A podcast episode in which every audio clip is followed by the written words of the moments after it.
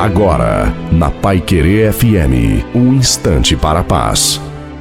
Olá, graça e paz da parte do Senhor Jesus Cristo. Bem, quando nós não perdoamos, nós somos os mais prejudicados.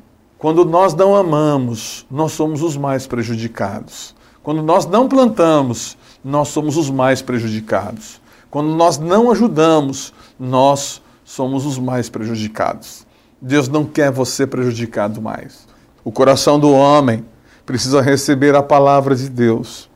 O nosso caminho tem que ser um caminho de paz, de tranquilidade. Tem que ser um caminho de harmonia, de amor. Por isso que diz que nós vamos colher aquilo que nós plantamos. Quando a semente, que é a palavra de Deus, cair no coração, vai transformar tudo.